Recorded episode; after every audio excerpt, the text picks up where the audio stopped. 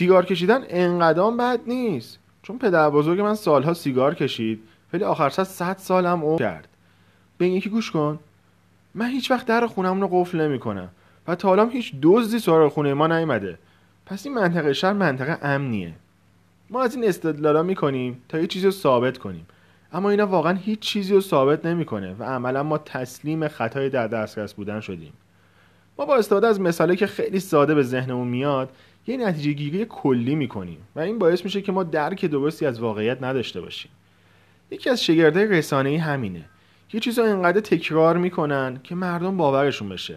چون می‌دونن اگه چیزی منزه کافی تکرار بشه ملکه ذهن آدما میشه. حتی اگه واقعیت نداشته باشه. بنابراین سعی کن وقت تو با آدمایی بگذرونی که متفاوت از تو فکر می‌کنن. اینجوری می‌تونی وقایع رو از جوانب مختلف ببینی و از خطر ابتلا به خطای در دسترس بودن در امان باشی.